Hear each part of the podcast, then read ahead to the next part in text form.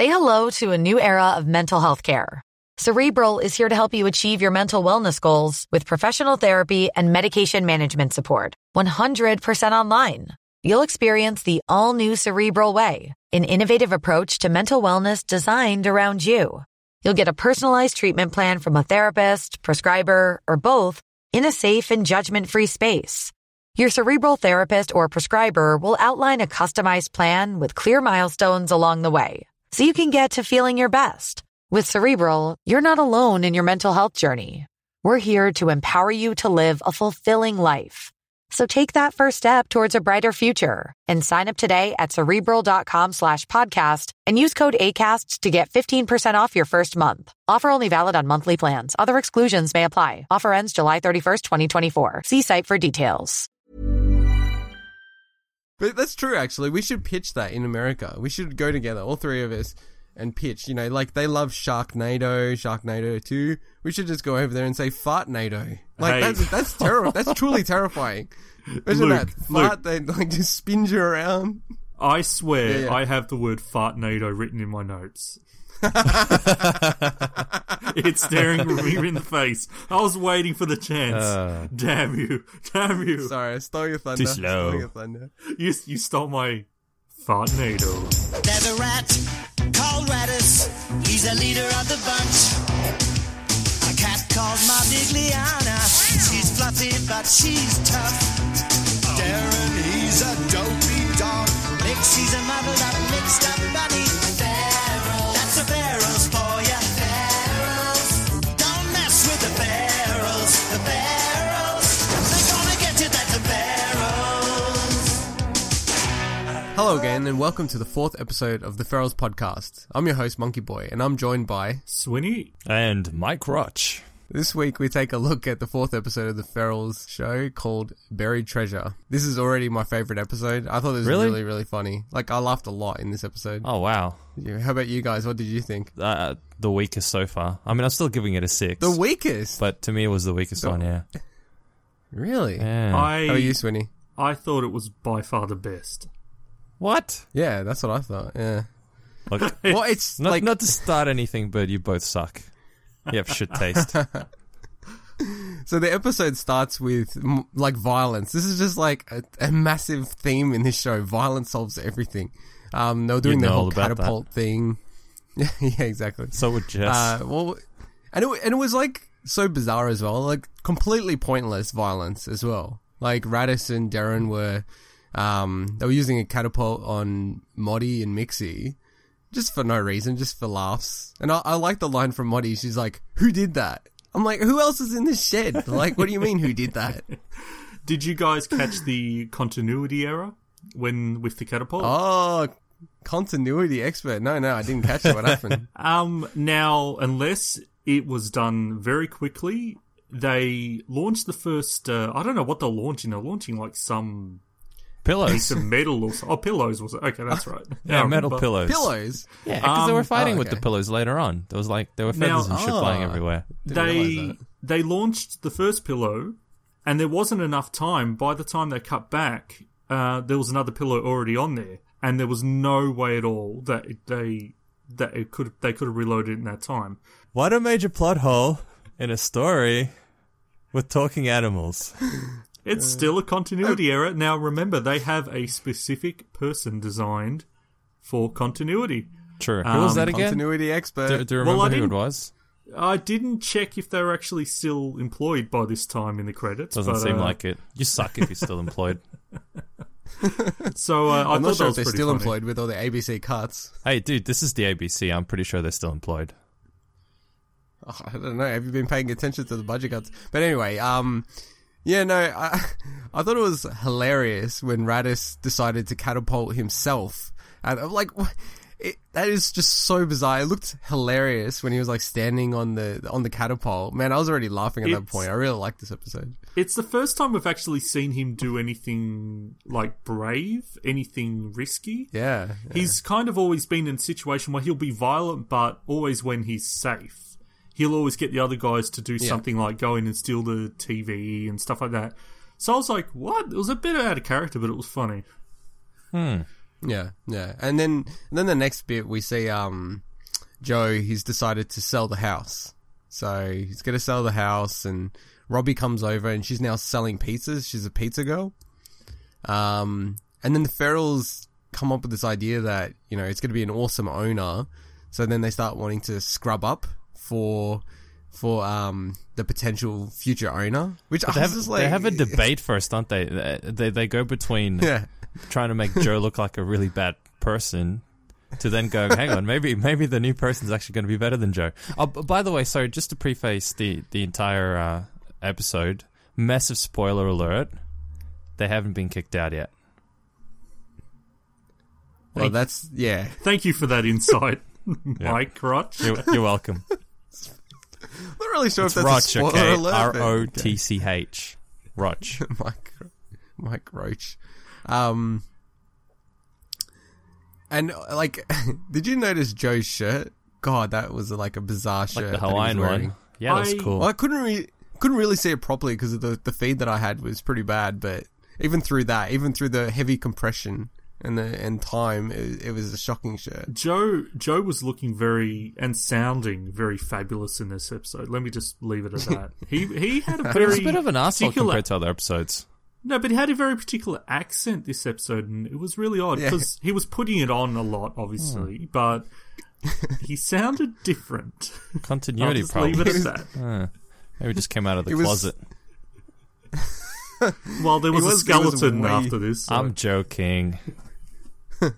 He was much more of a douchebag in this episode. I thought that was pretty funny. Oh, he was, absolutely. And I like the little line that he had when he was saying, oh, you know, I've got clients coming over and all this stuff. And just Robbie was just like, oh, yeah, sure. Like with his business. Did you see how the guitar returned? Yes. I loved it. I was excited about that. It was awesome. Yeah. It didn't really just playing it, do anything, but it was back. No, but the fact is, I think she's playing it. Because it wasn't like... It wasn't good or anything like that, but it looked like she was playing it. I don't know. Are you still convinced that she's not playing it? I didn't pay enough attention, to be honest. Okay. I will have to go back and watch. Person. I will have to go back and watch the very first episode to look and see and judge it again. So yeah, then basically, the Ferals are trying to like clean up the place, and Mixie stumbles across some treasure. And then, like, yeah, all the other Ferals are like, oh, wow, this treasure, you know, we've got to bury it so that Joe doesn't find it. And then, it, like, the next scene, it flips across to Joe talking to Robbie and Leonard that he's going to sell the place and can you keep the guitar down. And also, by the way, did you see when he's saying about the smell of the food that they're cooking is a bit off? Did you guys interpret that as he's kind of saying maybe they're cooking some special type of cookies or brownies? I did or was not that just, get that whatsoever. No, okay. With what happens at the end of the episode, then maybe there's... which I think we're all leaning towards. I wouldn't put it past them. Did you like the part when they're all imagining all the cool stuff they could be buying? And then Mixie's like, can't we just give it to the poor? Well, actually, in that part, actually, when they're Modigliana's looking at all the pictures of Princess Di, and now the time frame of this, I'm pretty certain, was before the unfortunate incident that happened to Princess Di. Yeah, it certainly was. Before, yeah. This was broadcast 94. That was 97. Yeah. And Mixie's like, I'm going to miss Princess Di. I was like, ouch. That's a bit odd. Ouch. Yeah, that's true. This is like forecasting. That was scary. Also, like I'm jumping all around the place, but Rattus's outfit, I don't know, I got to get like a screenshot of it. You know when they're all like, oh, I'm going to dress up, and then Rattus comes out, he kind of looks a bit like Prince. Like in this purple, he did in his purple insane outfit. Yeah. I got a bit of a Michael Jackson vibe from him, actually, but I can see the Prince thing. Prince Michael. I just thought it was a purple. The Prince Michael. That was funny. And I saw the little cartoon that was like Rattus's brain, and it was him in a Ferrari or something like that. I love that he had the scarf hanging out the convertible. It was awesome. That was so awesome. There's so many, like, this is the most amount of notes I've written for an episode. There was so much, like, stuff in it that I wanted to say. You guys like this episode. I had the same point about Mixie, where she's like, oh, why don't we give it to the poor? And it was just like straight away, they're all like, what a dumb idea. Like, move on from that. Like, we want to have an apartment with a harbour view. It's like, what? No wonder what people in Australia don't give to charity. These are your main characters, people, in a kids' television show. These are the role models. So, yeah, it goes back to Robbie and Leonard. And then straight away, they want to conspire to ruin Joe's sale and make it impossible for him to sell the house. Why would they not want to get rid of Joe? Yeah, I know. Why? I know, it makes no sense. They hate this guy. It's made so apparent that they hate this guy now. Better the devil you know. They decide, no, can't get rid of him. Like, we've got to keep him. It makes no sense. It's like no foresight. Like, this is a doctor and a medicine student and a science student, and they can't take the two steps. First step, Joe goes to sell it. Second step, he's gone. That's what they want. Yeah. It makes no sense. Did that piss you off, continuity expert? No, because that's not a continuity error. That's more of an odd character situation. Yeah, it's just it doesn't make any sense. Okay. But it's not a plot. Yeah, exactly. I thought it falls under the same umbrella for you though. And then what is it? The Ferals, they want to hide the treasure from Joe, and then they decide that Mixie has to bury it in the dark. The other thing is, like, she's like, "Oh, I'm afraid of the dark," and they're like, "Oh, too bad, just do it." Well, these are the most morally irreprehensible characters. It's terrible. I think at this point, there's one part where Rattus actually tries to strangle Mixie. Like, he does something later on in the episode, and it's like, wow, that's just... that's full on. That's... Sheesh. Yeah, we're jumping all over the place. But yeah, later in the episode, he's frustrated with her. And he basically says to Modi, oh, sometimes you just get so frustrated, you just got to do something. And he decides to strangle her. Well, he did something before and role models. Like, he did actually something around this time, I think, when they're leading her into the garden to go bury the treasure. Or just before. And I was like... And then later, he actually pretty much does it. I'm like, this guy's not playing around. This rat's... He's a psychopath, man. Or a sociopath. No, he really is. Sociopath. He really is.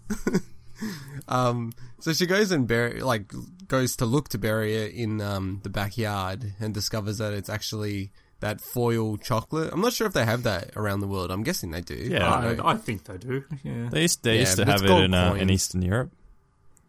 Oh, really?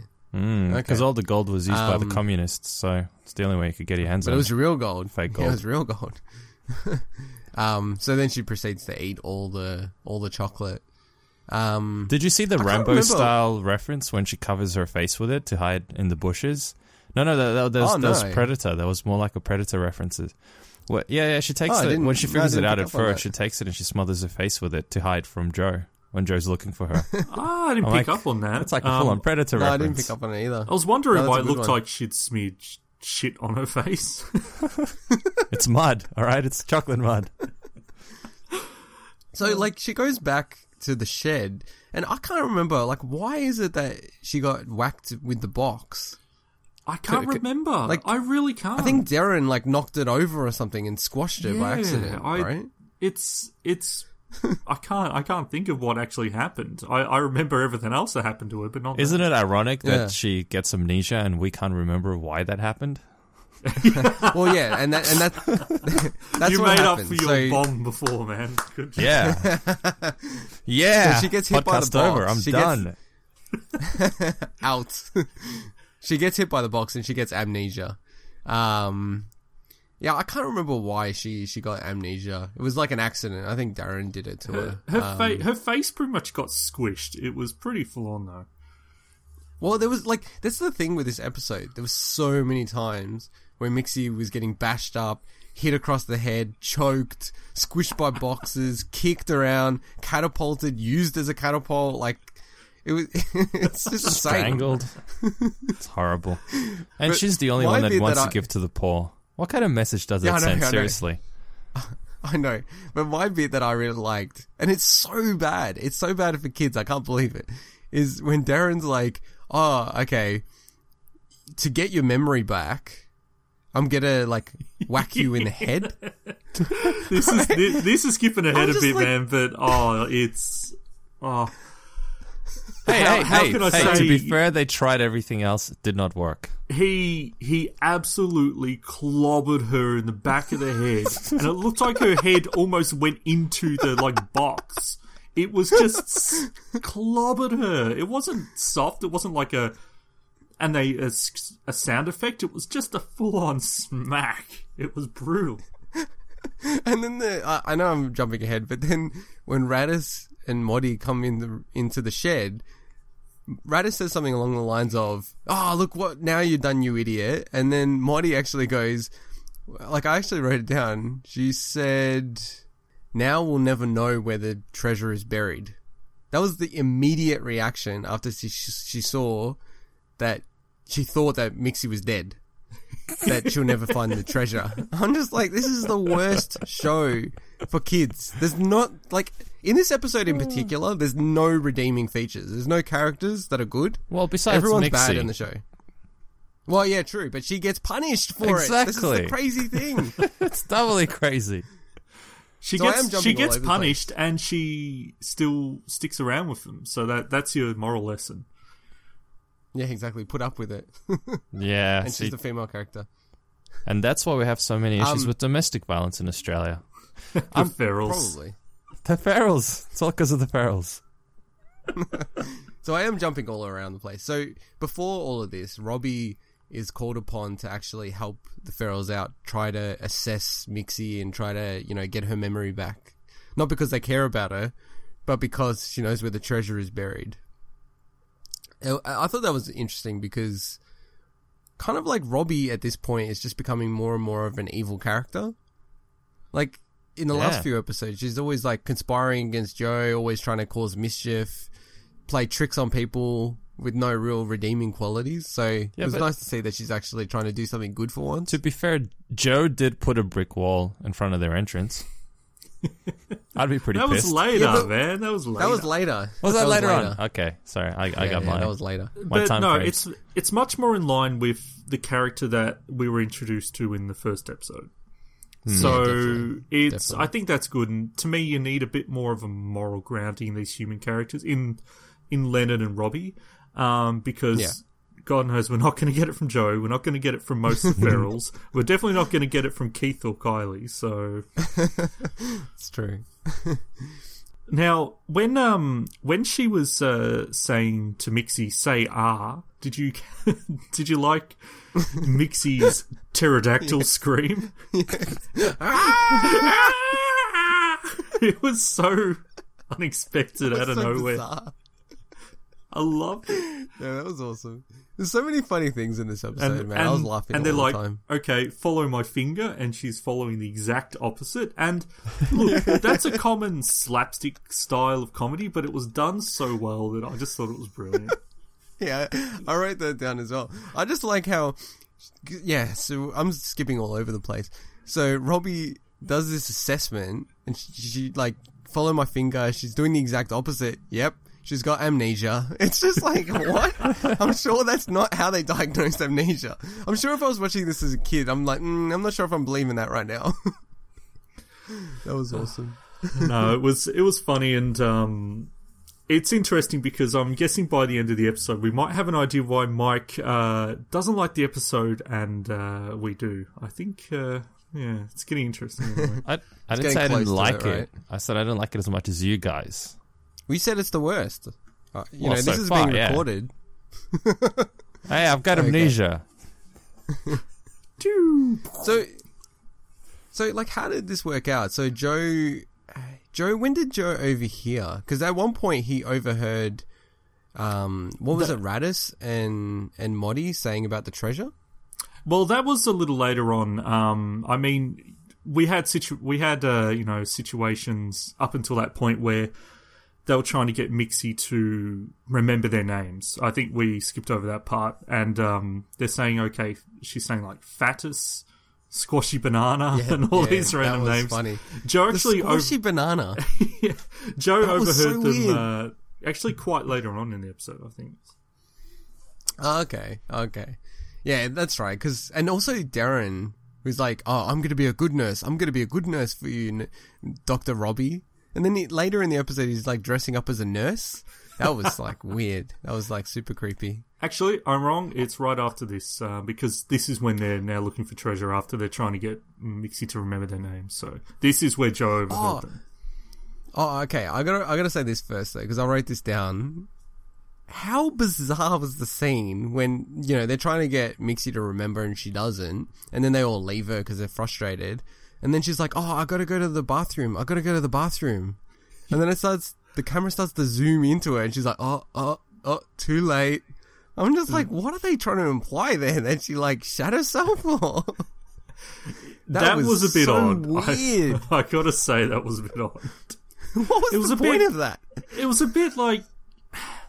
You felt really bad for her because no one's like they're trying to help her just to find the treasure other than Robbie, and there's no one around, and she just shits herself. It's like, wow. I don't get it. It's like you lose your memory, you forget how to take a shit. Like it doesn't make sense. Like how did they write that? Someone had to write that into a script. To say that she's gonna shit herself. Like it makes no sense. I really don't get it. I think we should understand by now that there's a lot of things that they just put in because I think they've got a twisted sense of humor. Yeah, that's true. And they're just like, oh, these are kids. They don't care about continuity, even though we've hired that continuity expert. I reckon if the governmental investigators went back, they'd probably find that it was just a rort, so that they could, you know, buy booze or something. There's no real person. Get money from the ABC to buy booze. It was a funny name as well, from memory. Yeah. So yeah, like Robbie and Leonard were like, "Oh no, we're not going to help you out, Joe. We're going to play our music, do whatever we want." So Joe bricks their house. I'm pretty sure it happened at that point. Yeah, it did. From memory. And it wasn't really like they hadn't done anything that bad at that point from memory. Oh no, it was the accordion they were using. Oh, that's right. They did. They set up a whole fake band. Because he said no guitars after 9 o'clock or something. Yeah, that's right. So they set up a fake band. They scared away a buyer. Yeah. That's right. And then Joe bricked the house. Is bricking a house a thing? Like, oh yeah, people do it all the time. Yeah, because you know it only takes like 2 minutes to brick an entire house. I'm completely gonna sit there, laying out the bricks and the mortar and hoping that nobody's going to come home or try to walk out of the house because they were already in the house when he bricked them. So he's either done it in the middle of the night and they haven't left the house yet, or they just didn't notice him. It's so odd. Because how long does... Yeah, that was awesome. How long does cement or mortar take to actually set? Because it's not... Oh, it's not in a couple of hours, isn't it? Like in that's quick drying stuff. Yeah, you can. Yeah, but it's not like it was quick drying stuff to properly set. It will take a while. Yeah, but... It will take like a day. Dude, it was thermite. But it was awesome. Also, their reaction was just so weird, like I don't know why. Like, why would someone do that though? I didn't quite get that. I mean, I know it's random. Obviously, that's the whole point. But why would you brick someone's front door? To stop them from being able to go out so they can make more noise inside? No, I think he's just trying to say, you do something to me, I'll do something worse to you. And so it begins. But like a lot worse. Yeah, they play some music, like... he bricks the house, you know, that's just generally how it goes. I was going to say, that's bumping it up a notch, you know? It's like you're working in the office, someone steals your pen, then you go and, you know, trash their computer. There's got to be a transition, you know? That was my favorite blue pen. How dare you steal it? Smack. I want my stapler back. It's my stapler. I'm gonna burn down the office. But burn it down. Burn. So, but yeah, it actually does escalate in this show, doesn't it? So they, you know, do the little silly band thing, and then he bricks their house, and then I was so excited about this, man. I was so excited. Oh, yeah, I know where you're coming to. Then we have Leonard. And he's inventing something, of drum roll, and he calls it the digital Yes, come back for the digital fart machine. Ta-da! Awesome. Like, what the hell? Were you guys just waiting for the digital? I was. I'm like, come on, say it. Digital, say it. Yeah. I was so hoping that he'd say digital. It makes no sense. Why is it digital? It actually sounds way creepier. Because digital. It's a euphemism. Machine. He doesn't mean digital as in the opposite of analog. Exactly. He means something else. Oh, man. Man, that was insane. That was so funny. Now, in this scene, you know, there's a part where Leonard and Robbie are eating pizza. Yeah. Yeah, I don't know about you guys, but they were standing really close to each other in this whole scene. Now, I know it's probably because of the way, obviously, that they had to do the angle of the shot. But I'm just like, you know. Yeah, but I thought we established that he's just friend zone. Personal space here, man. Like, she's just leading him on. Like, poor guy's probably got a blue balls by now. He just has to rely on pizza. High into the friend zone. But maybe he's making progress. Maybe he's making progress. You know what it was? It was that eyeliner he was wearing when he was a game show host. That's right. She saw a different side of him. And not to jump ahead again, but he looked pretty good as a punk. Well, we'll get to that in a sec. Yeah, we'll get to that. That's why'd you spoil it, Mike? I'm sorry. There's someone out there crying, you know. Yeah, now, our one and only listener. In this scene, before when they're talking to Joe, you know, Joe's in their house. He finds him. He picks him up by the hand. It's pretty funny. Because Joe's obviously trying to find a metal detector, I think, to look for that treasure. Yeah, and that's right, yeah. I don't know, have they ever started calling Leonard Lenny before this? I don't think so. Noticed that as well. They just started calling him Lenny all the time, and I'm like, is that new? Because I've not heard it. And it's not just Joe, but one of the Ferals calls him Lenny, and I was like... Yeah, Rattus. But right. Darren was called Dazza as well in this episode. Well, sorry, Dazza, but later on they call him something else, which is funny. I'm sure Luke's probably noted it down, so... No, I don't think so. Just after this, after they're yanking Mixie's ears, poor thing. Oh, yeah, that's right. They're trying to fix her, right? Massage. Mixie calls him Darrow. Oh, Darrow. It's awesome. Which... Yeah, I'm pretty certain is, not a nice term in Aussie slang, but that was pretty funny. Right. So. As an immigrant, doesn't it mean, like, deranged / like a druggie? Well, I thought it was something to do with derelict, but I'm not sure. I just know it's used, you know, someone's a dero, it's like they're a bit of a bogan, but I could be wrong about that. I thought too. The term so many times, but...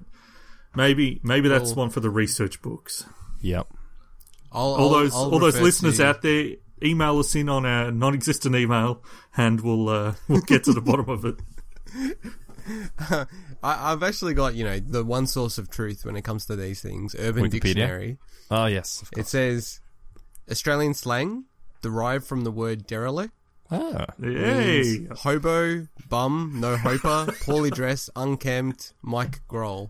Yes. Look at those Darrows on the street corner with the hipster haircuts. It's Mike Roch for you, all right? Well, welcome to 2014 when we were talking about it. Anyway, did you guys notice that the completely legitimate version of this episode that I was watching had a lot of very weird transitions. Did you guys have some weird transitions? Yeah. It was like jump cuts. It was just all over the place half the time.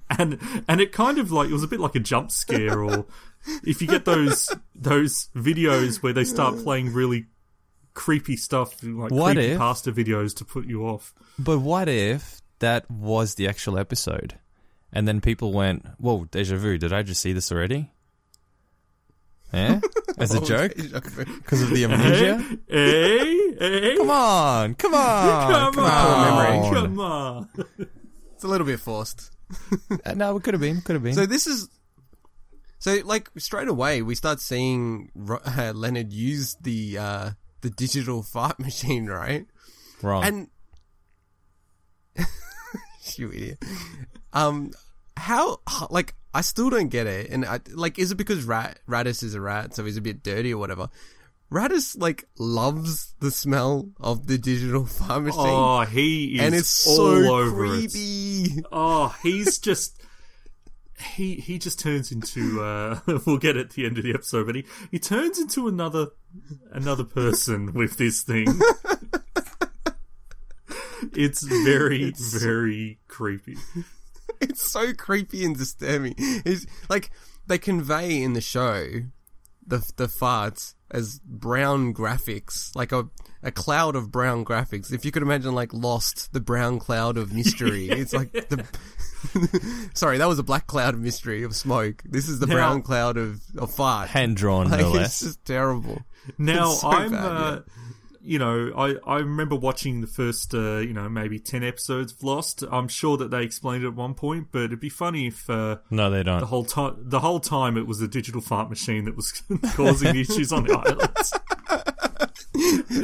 That's an opportunity for someone to create a YouTube clip mixing Lost and this digital fart machine.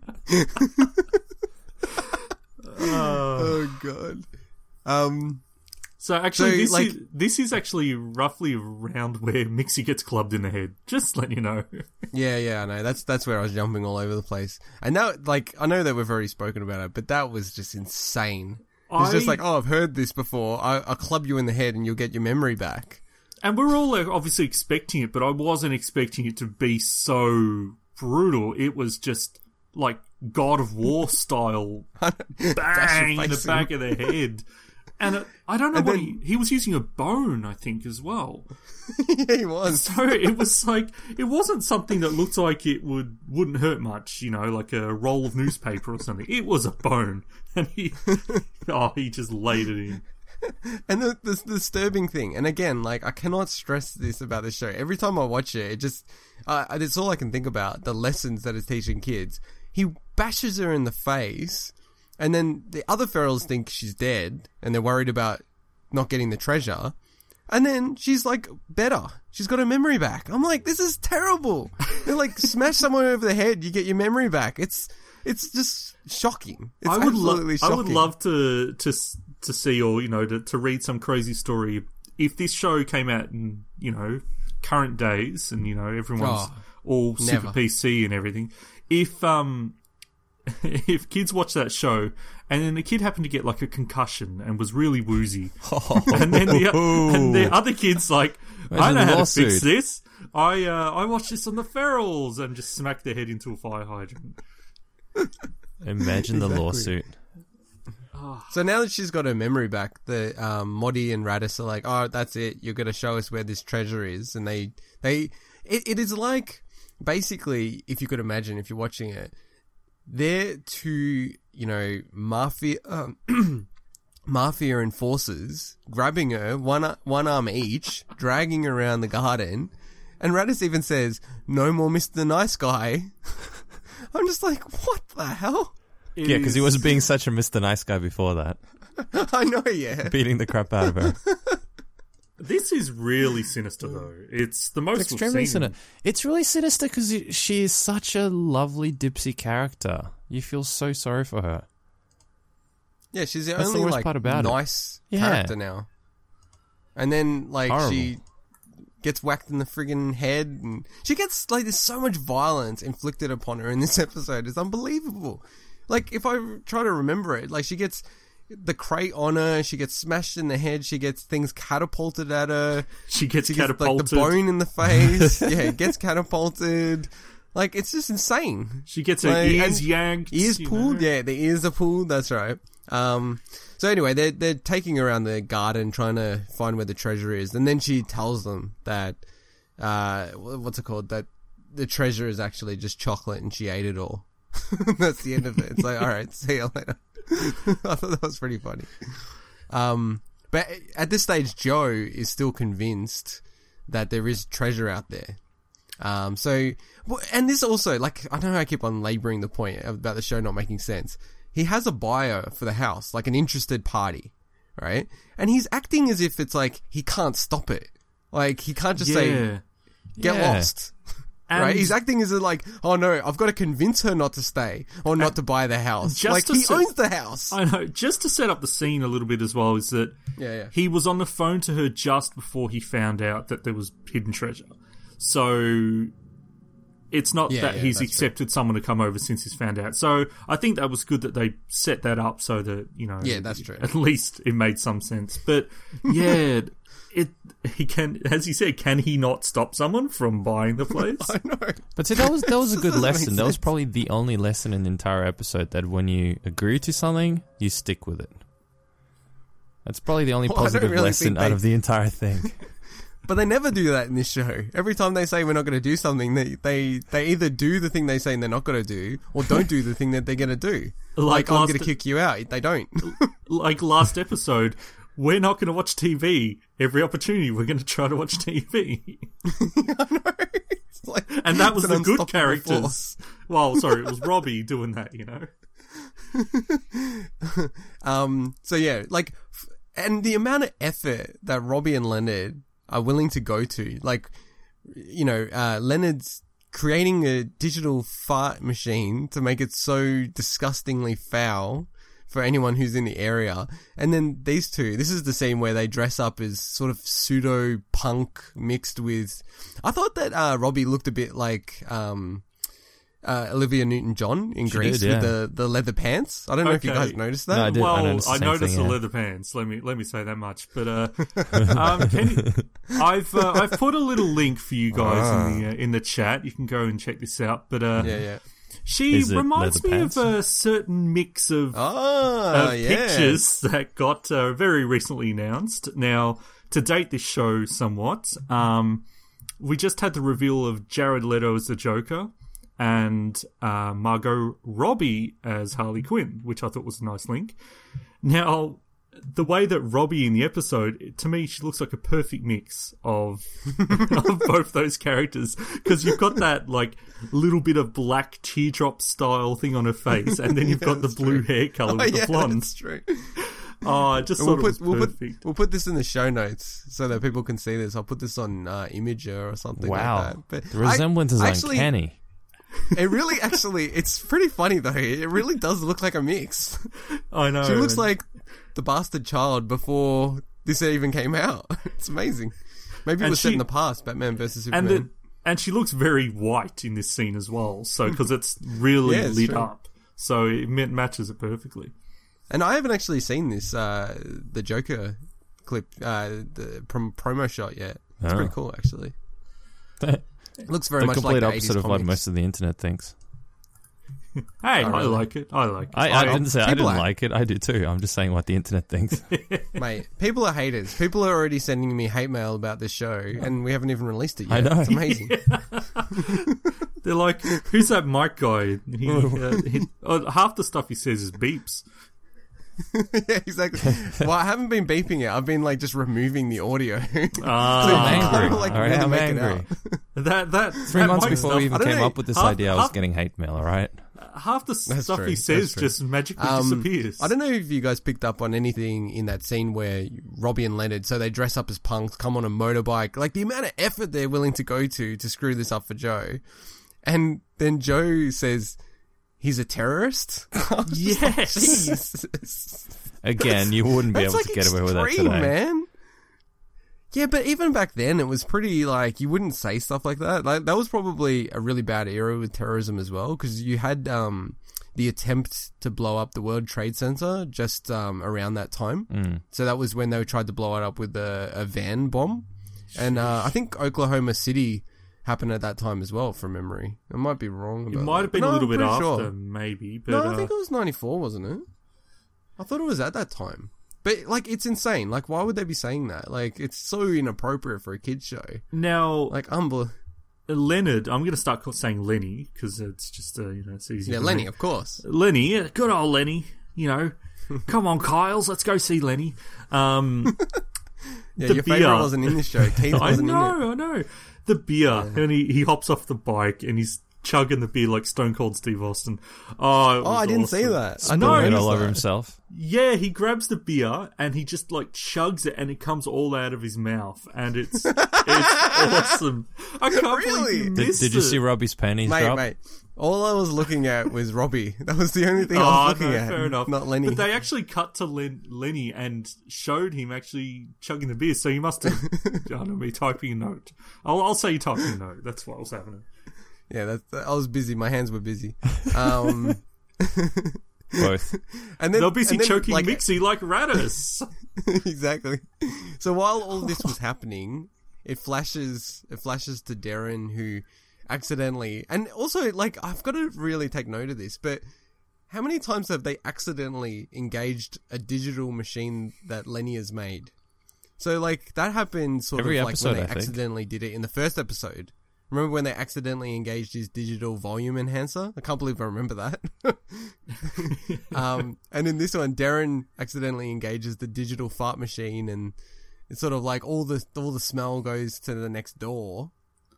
It's a bit formulaic with that. I'll admit it's, but it works. It's clearly one of those little cliches that they rely on. Well, but the thing about it was that the whole point was the buyer still wanted to buy the house, even with the stink, even with Robbie and Leonard dressing up. That she's like, you have to tell me your hairdresser. What a crazy lady! Like that.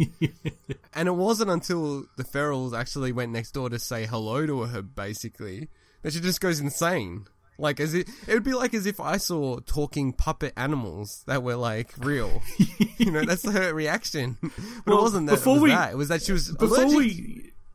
Before we get into her reaction, because it's awesome, is the fart machine itself. Wasn't me, it was like causing an earthquake or a tornado or something. There was stuff flying everywhere, they were losing their balance. It was like this thing was powerful. You'd think it would like topple the house, that's what it was happening. It was insane. Yeah, it's like the wolf that blew the house down. The fart that blew the house down. But that's true actually. We should pitch that in America. We should go together, all three of us. And pitch, like they love Sharknado 2. We should just go over there and say Fartnado. Like, hey. That's terrible. That's truly terrifying. Imagine Luke, that fart that like just spins you around. I swear, I have the word Fartnado written in my notes. It's staring me in the face. I was waiting for the chance. Damn you! Sorry, I stole your thunder. Too slow. You stole my Fartnado. Fartner. No, that doesn't work. You have to rewind that. So actually, that's the reason why Rattus went over, right? Because Rattus went over because of the smell of the fire. He loved it. So he wanted to, go next door and see where all the smell was coming from. And her reaction to the Ferals, it was, like, crazy. She goes all Hulk on them. You wouldn't like me when I'm angry. Grabs Rattus by the nose and slams him away. I can't remember what she did to the others, but it was brutal. It was really full on. Yeah, and Mixie copped it again. Actually, that scene, Mixie got thrown to Robbie, I think it was. Yeah, yeah, it's kind of like what you've. Modi. It's kind of what you've been waiting to happen to them. You'd expect Joe to have done it to him by now, but he's too much bark and no bite. And then the lady's like, I'm allergic to animals. I got to go. And then, like, Robbie was so happy about Joe failing to, get the buyer of the house. And she actually quoted a poem from Robert Burns, the great Scottish poet. The best laid plans of mice and men. And then she's like, "Hey, Joe." I didn't notice that. I was just like, that was great. Man. I loved it. I didn't know where it was from, but I caught that and I wrote it down. I'm like, that is really good. Yeah, I know, but it's just so weird. It's like such a weird thing. It's obviously the writers just putting it in there going, oh yeah, look at this, like we'll whack this line in here. But it's perfect because I don't exactly know what the saying means, to be honest, and of mice and men, it was like just, it really fit. I thought it was great. Yeah, it really, really fit. Like the saying, because like the end bit of it just says, basically often go astray or awry. Yes. So, like, obviously, like, it's almost like less of a comment about Joe and more of a comment about them planning to try to screw Joe up, and then just something random, like the fact that she's allergic to them, really did it. But then it was just weird how she's like, "Hey, Joe," as if Joe was like a part of one of the plotters, which, but in the end, he actually didn't want her to be there either. The whole thing was like just very weird, that whole scene. I liked it. I didn't think it was weird. But I think it was funny, but I thought it was weird still. I find it weird, the as you said, the lengths that they go to for this, you know, like dressing up as punks and getting their hair coloured and everything. I find that weird. That's a bit much, but it's all in good fun. Yeah. So so basically that buyer goes, and the Ferals... So at this stage, that buyer's gone. Joe doesn't want to sell the house because he's still convinced there's treasure. And he dresses up as like some kind of miner from the 18th century. And he's just like, "Nah, don't believe you guys. I'm willing to believe you guys there is treasure, but I'm not willing to believe there is none." Now, he's got a pickaxe. Wouldn't you have a shovel? I know he's probably got more than one tool, but he's not going mining. He's not going to rock. Yeah, I don't know. The last time I went treasure hunting was in 1873. Also, how big is this backyard? Like, they're all like, they're spending days with Mixie trying to figure out where she's buried the treasure. How big could it be? How big is this backyard? Well, how is it that Joe's not like, it's easy to find where the treasure is? You've got a fiancé, right? Yeah, I do. How big's her handbag? Well, which one? She's got so many. Any of them. Once you start adding all the space up, yeah, it's quite exactly. A lot. So you're saying it's like a magical backyard that extends to the space that's required for the episode? Pretty much, yeah. Yeah, it does seem like that, yeah. I don't know why we waste billions of dollars on some sort of Hadron Collider when we can just investigate multiple universes now, in women's handbags. I need to clarify this, because there's a tip, a junkyard, right? Just a tip? Yeah, that's right. There's a tip right near there. Yeah, and that's what I think we need to remember, that the tip isn't the backyard. It seems to be maybe over the fence. And because that's where, I'm guessing the tip is where the car is. The tip is where Kylie and Keith are. And they did that performance there as well, didn't they? Yes. Yep. So I think, yeah, when they drew all these humans to a tip to watch, you know... animals play instruments. That's a bit of a weird thing, but it's a good as place to watch animal play. I think we've got to remember that that the space includes that in terms of the show settings. So yeah, that's true. I guess it could have been buried in the tip. Yeah, although that's probably not the best place to put treasure, but another man's trash. Yeah, exactly. I was going to say one man's trash is another person's. That's why I dated your ex. What? That's news to me. I told you not to date Bob. Hey, he was great. And I appreciated him more than you ever did. So, like, you know, the absolute final scene, you see Joe, like, picking away, as you would. Doesn't make sense. Sorry, are you okay there, Mike? That was a very odd sound effect. Yeah, I was just remembering Bob and I. That's all. And I actually we failed to mention that he wanted a metal detector, and his excuse was he's very protective of the roots, the tree roots, and then the water pipes because of that. Yeah. And they're like, "You're an idiot, Joe. Don't you know that tree roots aren't metal, so they're not going to be picked up or whatever." So they set that joke up early in the episode. Like, kids don't get payoff, like, with that kind of joke. That's only for, like, people like us, really. That he actually... as soon as he started picking away at things, I'm like, there's going to be water in his face in, like, 2 seconds. Yeah, see, I didn't actually get that. So now I like the episode even more. Thank you. That's an extra point for the episode. And the final thing I want to say about the episode was the bit where Rattus... Oh. Like, I'll let you say it, Swinny. I'll let you say it. I'll okay. Just if I start saying it. You set it up. Okay. Now, they try to tell Joe that there's no treasure. Joe doesn't believe them, so Joe leaves. Okay. Then Rattus looks at the camera and says, "What's a man without his dreams?"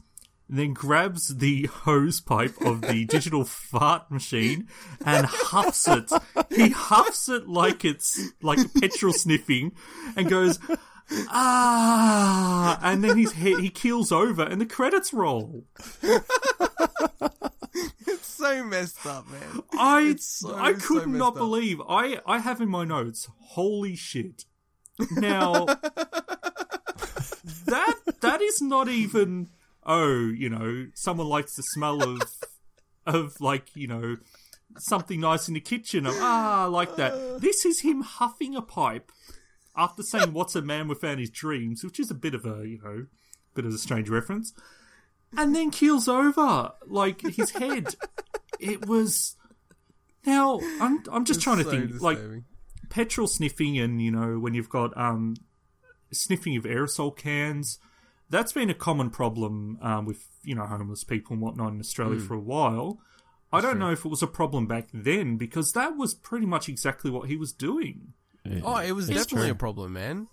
There was like when we were growing up, that's when they started to make it so that you had to actually, like, for some aerosols, you had to be 18 plus or, you know, had to have a guardian or something to actually buy them, because like people, it just got out of control, like chroming, where people would, like, this is for, I guess, the international viewers, because I don't think it was like other people in the world did it, but people would spray like chrome paint in the... No, they do. It was an issue in Europe as well.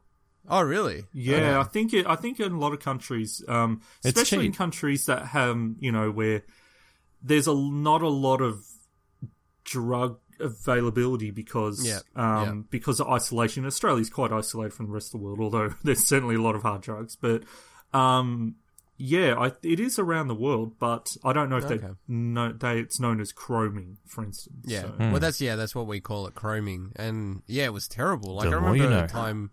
where we were growing up, like, you'd see like chrome bags around the place. It's like, Jesus, would like, that's be walking through the could also be where we grew up. Be walking through the Melbourne CBD and see people on the street with bags in their hands. And I remember that. You can see the silver paint in the white plastic bag. And thankfully, like, ice is so cheap now. You don't have to do that anymore. Yeah, thank God for ice. Yeah, thank God for ice, and that's you do that in your home. So does that mean that you know, if the Ferals was placed in, you know, current times, Rattus would be like have like a little pipe that's from the digital fart machine. Little ice pipe. What's a man without his dreams? The whole digital fart machine at the end with Rattus. Some crystallized fart. Oh, God, fart crystals. Oh. Oh, no. That's just wrong. Oh, God. It's no surprise, though, that when Pornhub released the stats of the different categories, certain categories for Australians came out quite high. Okay. I'm not going to mention which one. I think it's pretty obvious. That's a bit of trivia from Pornhub expert Mike Crotch. Mike Crotch. All right, so I'm gonna jump into the reviews because unless there's any part of the episode that we've missed. Yeah, no, I've got something about the credits. Oh, you've got something about the credits. All right, go ahead. Okay. Credit man, the credit man. As I said, don't expect it every week because they're probably going to be the same every time. You say that every week, and you keep delivering. This is less about the actual credits and more. Now, at the start of the episode, because we haven't discussed much about the actual cast and the history of things they've starred in and what they've gone on to do. Now, first thing I want to clarify is a correction from our first episode when we talked about Robbie. I believe we said that she was in High Five, or we thought she was in High Five. I suggested it. Now, it's actually her sister. Oh. No way. In High Five. Man, they look so similar. Yep. Now, how much hotness runs in that family? That's insane. I wonder how hot their mum is. Oh, Mike. Oh, come on. It was the obvious thing to ask. Yeah. So Robbie is played by, I don't know how to pronounce it exactly if it's Kylie or Kyle. It's Kylle. Hogarth. And her sister that's in High Five, or was in High Five, I'm not certain if she still is Kelly Crawford. So, but they look so similar. And, wow. Yeah, I don't blame you for thinking it was her because it's really, really bizarre. Thanks, credit guy. That's crazy. No, that's part one. I've got a second one.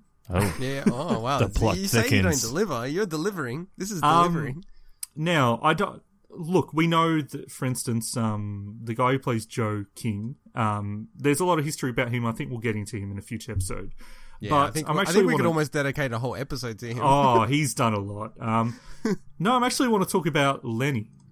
Now, he's played by a gentleman named Brian Rooney.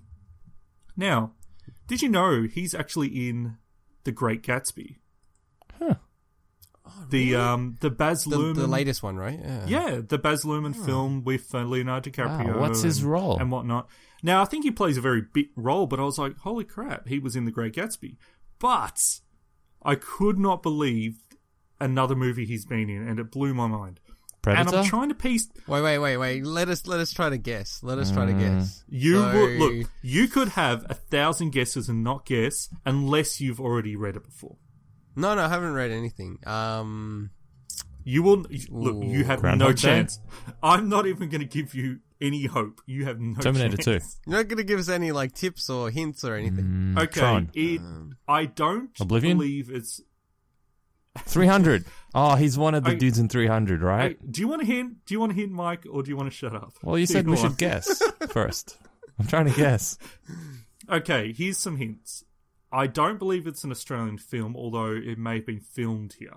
Okay. It's not associated with Australian cinema. It also stars one of the most famous action icons. Hang on, what's that website again, John, where you can put in all the questions and then it guesses? Are you talking about the app? Akinator? That's the one, yeah. Hang on, I got to open it up. Okay, while you're doing that. First of all, if it got Brian Rooney, I'd be very shocked. Let's try to guess the action star first. Is it Sylvester Stallone? No, I've got another... tip that will help, but I still doubt you'll get it. Okay. It is a movie based on a Marvel comic hero. Oh. God, I don't know enough about Marvel. It is Daredevil? It was made, I was going to say Daredevil. It was made prior to the year 2000. So it's not one of the recent Marvel movies. Is it Darkman? No. I believe Darkman is DC, isn't he? I don't think he's Marvel at all. Marvel. Because they didn't really make that many... Ghost Rider? Movies. Is that Marvel? No, but that was not before 2000. Ghost Rider was a good guess. I don't know the year, but obviously that was filmed in Melbourne. I was on the set. That was pretty funny. That was filmed in the 2000s. That was in the 2000s. He said it probably wasn't filmed in Australia. So I got to watch Nicolas Cage's stunt double drive past me about... 50 times over the course of 16 hours. Wow. That was fantastic. Did he give you one of the typical Nicolas Cage faces? I was guarding a door. I had such an important role of standing in front of a door and making sure nobody walked out of it for 16 hours. Wait, no one walked out of a door? Who guards a door when no one can walk out of the door? Wait. Can you explain the process that you went through to like set your character up of guarding the door? Yeah. To set my character up. What life experience do you have? Also, what acting experience do you did you have require? A backstory for this guy who was guarding the door?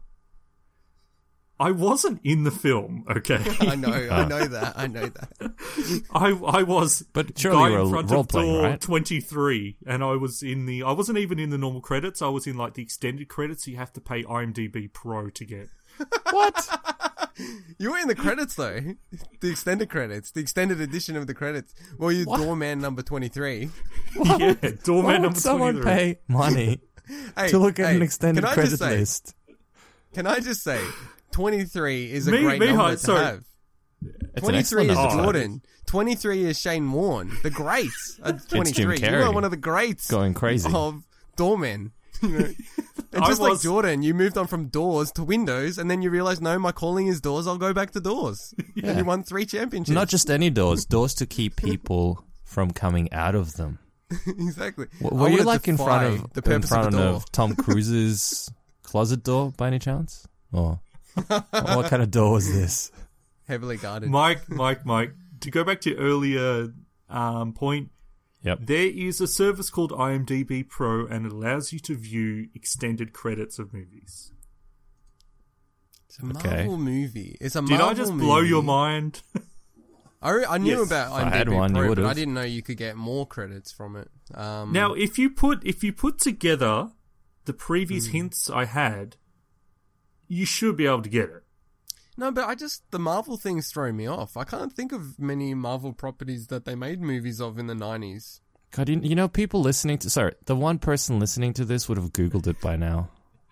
Yeah, they would be screaming, going, there's not many Marvel movies before the year 2000 that star one of the most famous action icons. What's the name of the movie they would be screaming? Well, tell me the action person first. Okay. Is it Jean-Claude Van Damme? Now, out of all the famous action stars from the past, say, 3 decades, maybe 3+, about 3 decades, how many of those big action stars have ever been in a Marvel movie? Can you tell me any of them? I don't know. Let's tick them off, okay? I don't want to give this to you until you just, it's right in front of your face. Okay, I probably won't know Arnold Schwarzenegger, was he ever in a Marvel movie? That you know of. Look, I could be wrong about something. No. Sylvester Stallone. No.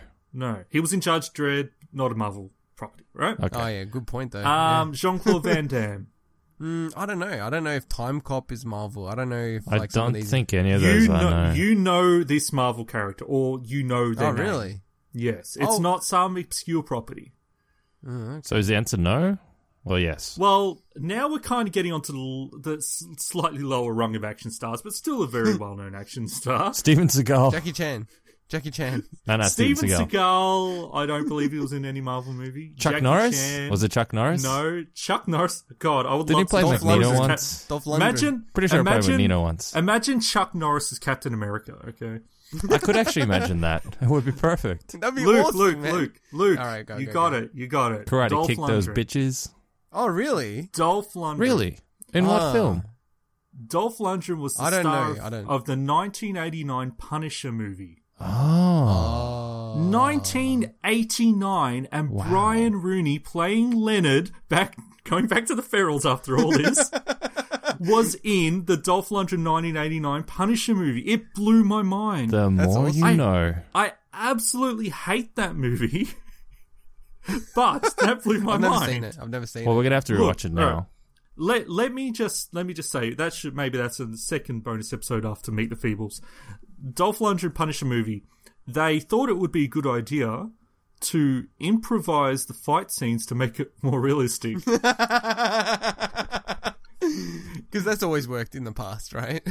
Yeah, you know, all those big unchoreographed fight scenes. Those big famous movies with unchoreographed fight scenes. Where you can't actually hit the people for real because they're worth so much money. That makes a lot of sense. So getting back to the point, when I saw that Brian Rooney was not only in The Great Gatsby from a few years ago, although it was actually filmed maybe about 6 years ago, and the Punisher movie, it was such a weird mix, it just blew my mind. So hang on, the dude started in a film in 1989 and then again in 2010? He must have been a random kid or something in the movie. What did he do in between?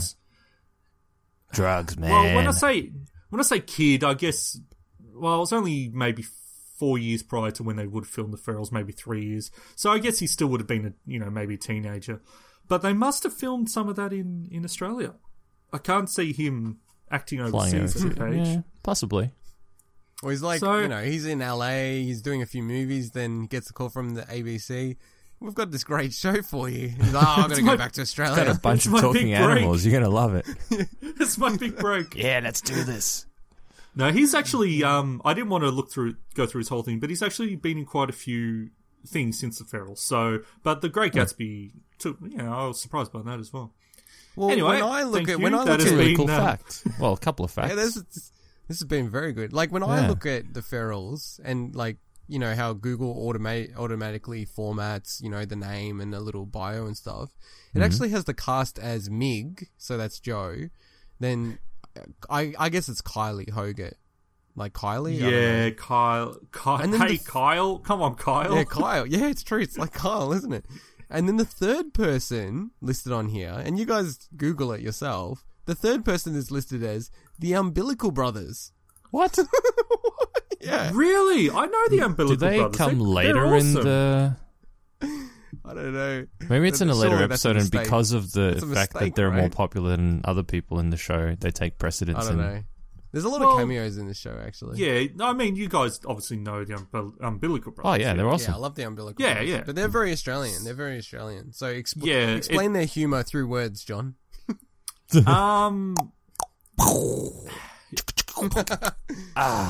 much. Wait. Much. We already alluded to this with the... There's a lot of sounds, a lot of synchronization between these guys. You can use slapstick. All along, you guys thought you were making fun of me. I was simply trying to make a really long-winded, 1-hour-long joke. It's the setup and the punchline. Finally, the punchline. You knew that I was going to talk about the Umbilical Brothers. If somebody wants to, see something pretty entertaining, just watch a bit of them on YouTube. The Umbilical Brothers, they're actually very talented. Would you say synchronized slapstick? Is that a good two-word up for it? Synchronized sonic slapstick. Look, okay, that's even better. Triple S. Basically, it's one guy doing stuff and the other guy doing his voices. Yeah, I know. Yeah, that's what I thought as well. Oh, God. So is there anything else in this episode? Nope. Nah, I'm good. Okay. Thanks for the credits, man. That was awesome. Yeah, no, that was really good. I expect it every week. In this episode, you set the bar high. I'm gonna rate this one first, and then I'll go to Mike Crotch, and then I'll put you last, Swinny. Mike Crotch. So I gave it 8 out of 10, and I was even debating about giving it 9. Now this is like, I doubt that there will be an episode I will enjoy more in this series.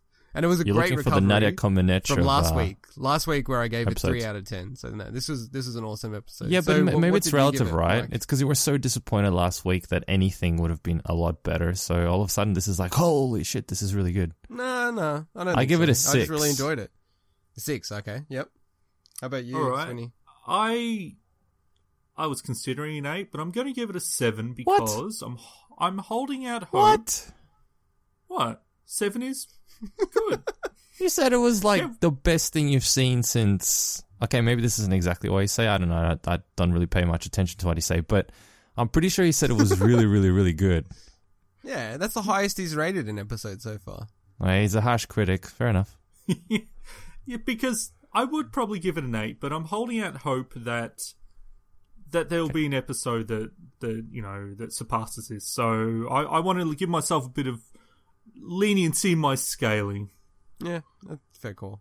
No, I thought this was a great episode. I think, like, as soon as he said digital fart machine, and that was like maybe 10 minutes into the episode, I'm like, oh, this is going to be the best episode. This is ridiculous. I love this episode. This felt like... I kind of wish there was something like this now. Now, I know there's a lot of really good kids shows like Adventure Time and whatnot that do have very good writers and humour. But this is something different, and it's very Australian, so it obviously connects with us more than it would overseas viewers. But totally. I love this because it felt like it was just written well. It had a couple of weird moments, but I thought it was by far the best episode. I mean, even for an immigrant like me, I actually enjoy the show. That's the I don't know if that's crazy or not, but having never seen it to begin with, I actually really think it's cool. Yeah, no, I think this episode was more in line with what I thought the show was. And like last week, I was getting worried. I'm like, wow, there's a lot of episodes to go, but this is a full recovery for me. All right, so don't give up. So I think we'll end it there. Join us next week for episode 5, and I'm reading what I can find. I can't find the title anywhere else. It says Wags to Riches. All right, bye. That's going to be good. Adios. See ya. Ciao.